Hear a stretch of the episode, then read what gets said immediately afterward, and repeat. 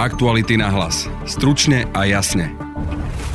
Tak trochu vyzerá, že sa správa ako doteraz, čiže čo je nad slnko jasné, priznáva a zároveň neodpovedá na otázky, ktoré sa týkajú nejakých jeho ďalších majetkových podozrení aj dnes. Ľudovít Mako, aktuálne spolupracujúci obvinený, tzv. kajúcnik, v minulosti šéf kriminálneho úradu finančnej správy, načas aj vo väzbe v rámci akcie Božie mlyny.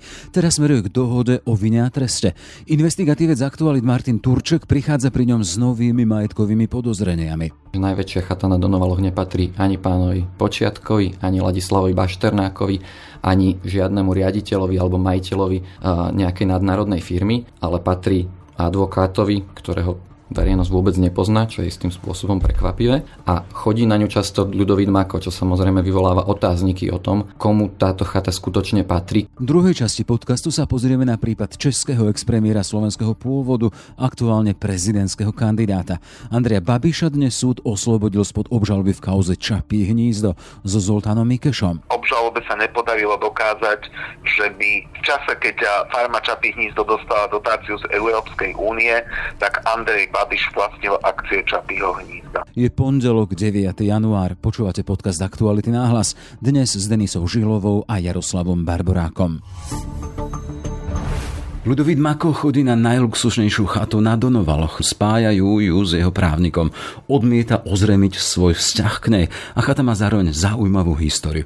To všetko prináša v najnovšom článku Martin Turček, autor čerstvej knižnej analýzy Stianého Makova, Kajúcnik. Vítaj. Ahoj Jaro. Martin, pripomeň si najprv, kto je vlastne Ľudovít Mako, o ktorom píšeš. Ľudovít Mako je bývalý šéf kriminálneho úradu finančnej správy, čiže štátny úradník, ktorý sa dnes priznáva k zásadnej závažnej korupcii a k prebraniu 100 tisícových úplatkov a zároveň spolupracuje s políciou a odhaluje trestnú činnosť aj iných ľudí. Je, nedávno si aj v našom podcaste povedal teda, že nejde o kajúcnika, ktorý by sa kajal alebo ktorý by lutoval to, čo urobil. Prečo? O, niekedy spolupracujúcich obvinených, ktorí policii odhalujú trestnú činnosť, nazývame aj kajúcnici. Kajúcnik v pôvodnom význame slova by mal byť človek, ktorý sa kaja, ktorý ľutuje svoje hriechy. Je pravda, že niektorí spolupracujúci obvinení naozaj skončili ako svojím spôsobom zlomení ľudia, ktorí si sypú popol na hlavu. A ľudový Mako naozaj nevyzerá, že by sa takto správal, naopak tak trochu vyzerá, že sa správa ako doteraz, čiže čo je nad slnko jasné, priznáva a zároveň neodpovedá na otázky, ktoré sa týkajú nejakých jeho ďalších majetkových podozrení aj dnes.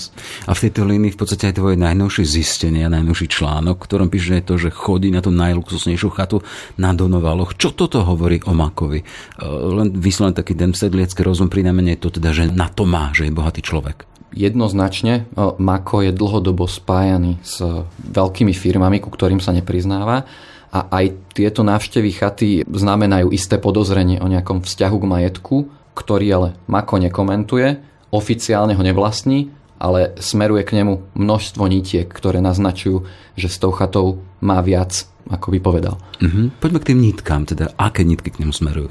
Túto chatu vlastní pre verejnosť pomerne neznámy advokát Matej Firický a vlastní najväčšiu chatu na Donovaloch, čiže najväčšia chata na Donovaloch nepatrí ani pánovi Počiatkovi, ani Ladislavovi Bašternákovi, ani žiadnemu riaditeľovi alebo majiteľovi nejakej nadnárodnej firmy, ale patrí advokátovi, ktorého verejnosť vôbec nepozná, čo je istým spôsobom prekvapivé. A chodí na ňu často ľudový Mako, čo samozrejme vyvoláva otázniky o tom, komu táto chata skutočne patrí, kto na ňu zarobil, pretože táto chata bola podľa inzerátu v hodnote až 2 miliónov eur a čo s ňou ľudový Mako v skutočnosti má, na túto otázku však Mako neodpovedá. Uh-huh.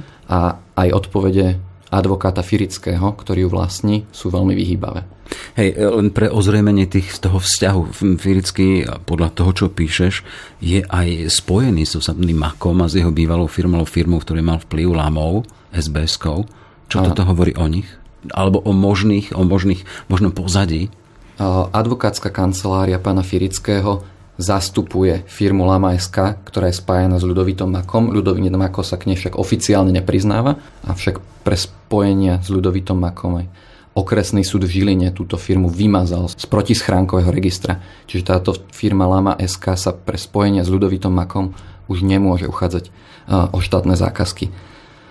Zároveň je podozrivé aj nadobudnutie tejto chaty, pretože pred advokátom Firickým ju vlastnil podnikateľ spojený s firmami s obrovskými dlhmi na daniach. Bývalým vlastníkom tejto chaty bol podnikateľ Peter Benko, respektíve jeho firma. Viaceré firmy tohto podnikateľa skončili so 100 tisícovými dlhmi na dani a z účtovných závierok vyplýva, že táto chata bola predaná niekoľkonásobne pod cenu. Celá kúpna cena bola len 400 tisíc eur, dokonca nebola nikdy vyplatená. Hoci chata bola oficiálne predaná v roku 2019, tak do dnešného dňa, čiže viac ako 3 roky po predaji tejto chaty, táto kúpna cena je evidovaná len ako pohľadávka a nebola skutočne zaplatená. To sú naozaj samé otázniky, ale keď e, hovoríme o tých dotyčných advokát Firický a Mako, čo oni sami hovoria o tom, o svojom prepojení a o prepojení na túto nehnuteľnosť? Advokát Firický v prvom momente, e, keď som ho telefonicky konfrontoval s týmito otázkami, znervoznel. Odpovedal, že nemôže záležitosť týkajúcu sa Mako a potvrdiť ani vyvrátiť, či tú chatu navštevuje, tak ďalej.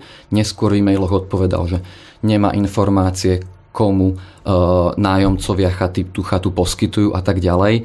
Neodpovedal ani na otázku, kto má chatu prenajatú, za koľko, za akých podmienok, či on sám má informácie, čo tam Mako robí a za akých podmienok sa mu tú chatu podarilo získať takto výhodne, takto lacno. Z akého dôvodu by mu ju niekto predal tak významne pod cenu. Môžeme dať z druhej strany argument, teda nie je verejne činnou osobou a nemusel takýmto spôsobom odpovedať? Nie je verejnou čin, činnou osobou a nemusel odpovedať, napriek tomu v nejakej miere odpovedal, avšak skôr vyhýbavo. Neodpovedal na samotné otázky, skôr odpovedal, prečo nemusí odpovedať, a, alebo prečo sa mu to nezdá ako a, nejaká záležitosť hodná komentár. Aký záver z toho robíš?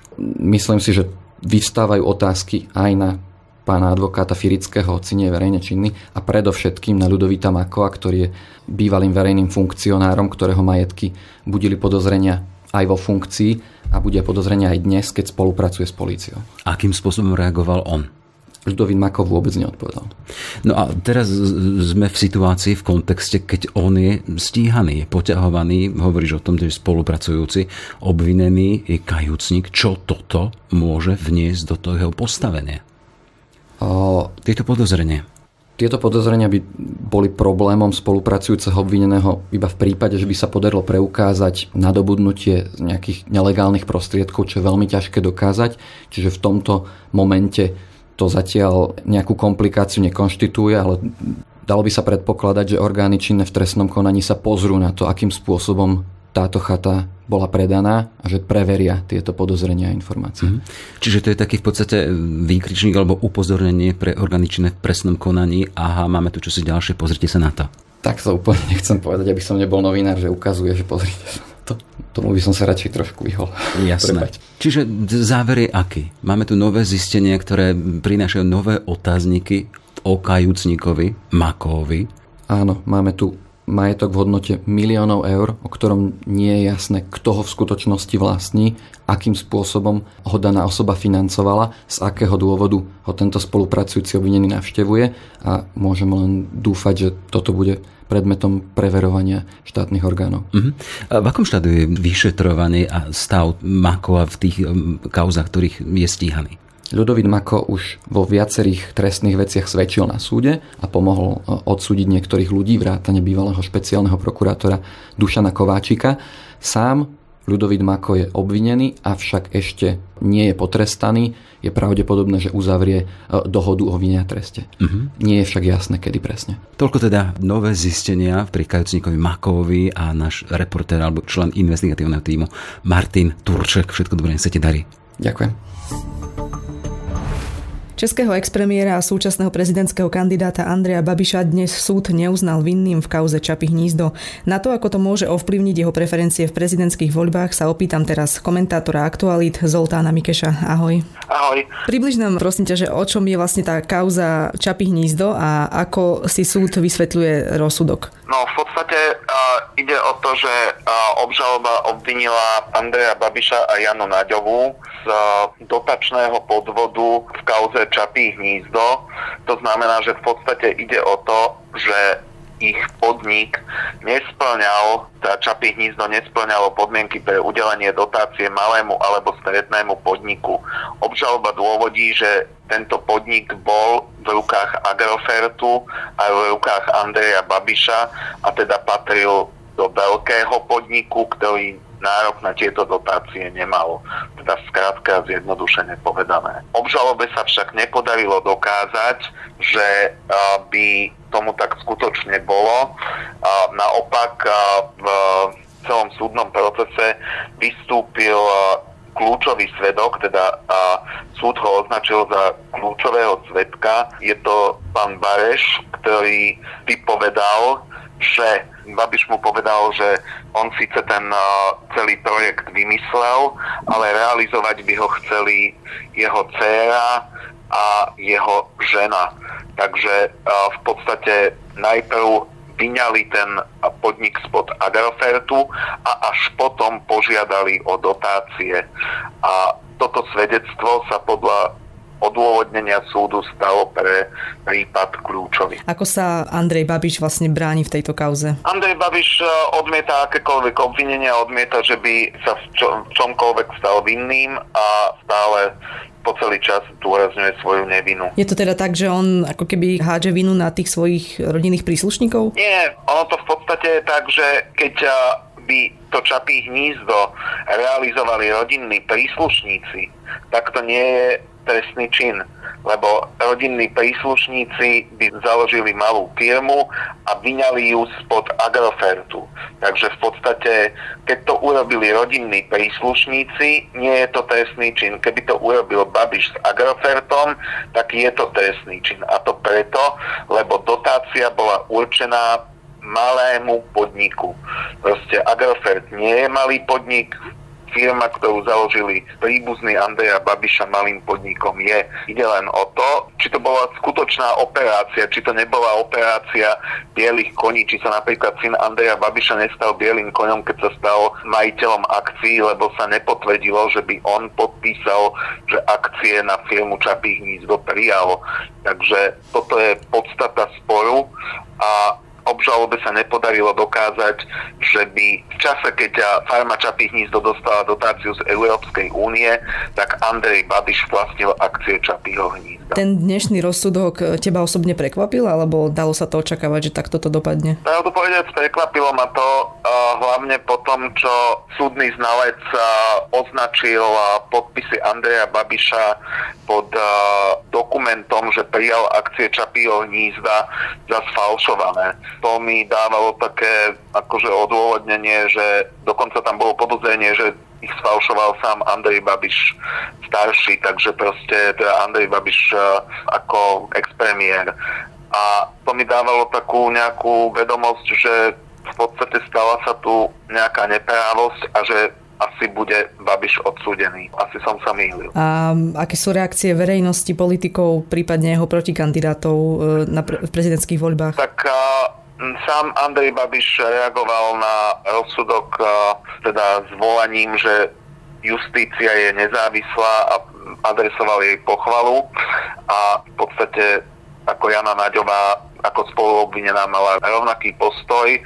Je celkom jasné, že im odlahlo zo srdca, lebo obžaloba žiadala pre nich 3 roky podmienky a pre Babiša 10 miliónov trestu a pre Naďovú takisto 3 roky podmienku a pol milióna českých korún ako pokutu. Čo sa týka ostatných protikandidátov Andreja Babiša, tak asi najpohotovejšie zareagoval Andrej, Petr Pavel, ktorý vyzval voličov, aby ho prišli voliť k prezidentským voľbám a aby aspoň tam porazili Andreja Babiša, keď už sa to nepodarilo pri súde. Áno, a Danuša Nerudová? Danuša Nerudová povedala, že treba rešpektovať uh, teda tento verdikt uh, súdu. Súdy sú nezávislé, ale nejaké bližšie také zvolanie alebo konkrétnejšie zvolanie, aké adresoval Andrej Pavel svojim voličom nepredniesla. Už tento týždeň, vlastne koncom týždňa v piatok a v sobotu sa bude konať prvé kolo prezidentských volieb.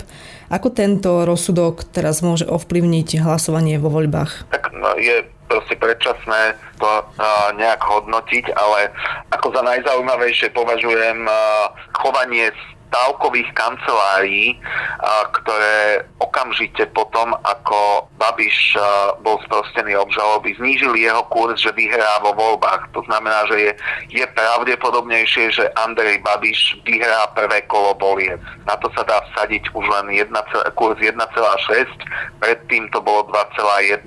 To znamená, keď niekto vsadil 100 korún na to, že Babiš postupí do druhého kola ešte pred vynesením rozsudku, tak mohol dostať 210 korún a dneska môže dostať za toto isté už len 160 korún. Naopak u Petra Pavla to, byl, to bol opačný efekt.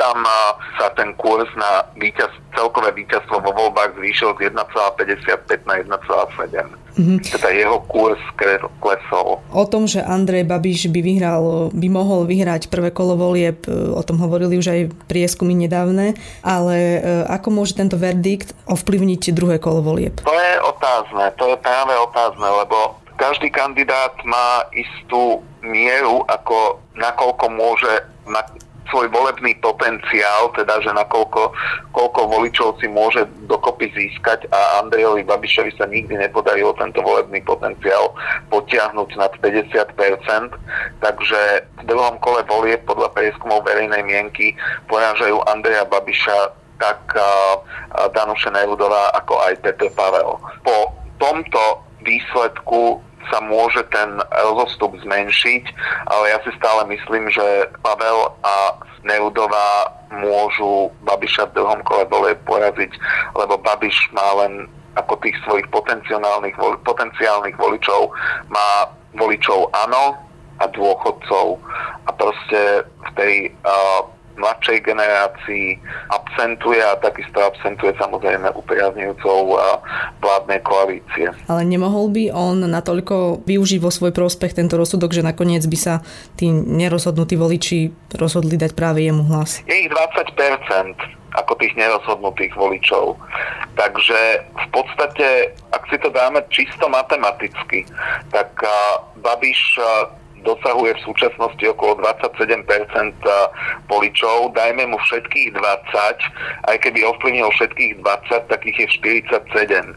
Kým u uh, Neudovej a Pavla je ten uh, efekt synergický, proste tí, ktorí nebudú teda ak postúpi do druhého kola Peter Pavel, tak priaznivci Danuša Nerudovej budú voliť Petra Pavla, teda získa všetky ich uh, hlasy, teda v ideálnom prípade.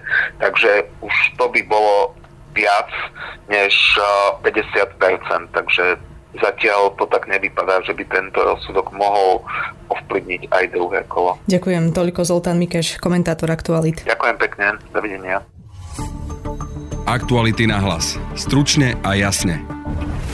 Sme v závere. Za pozornosť ďakujú Denisa Žilová a Jaroslav Barborák. Aktuality na hlas. Stručne a jasne.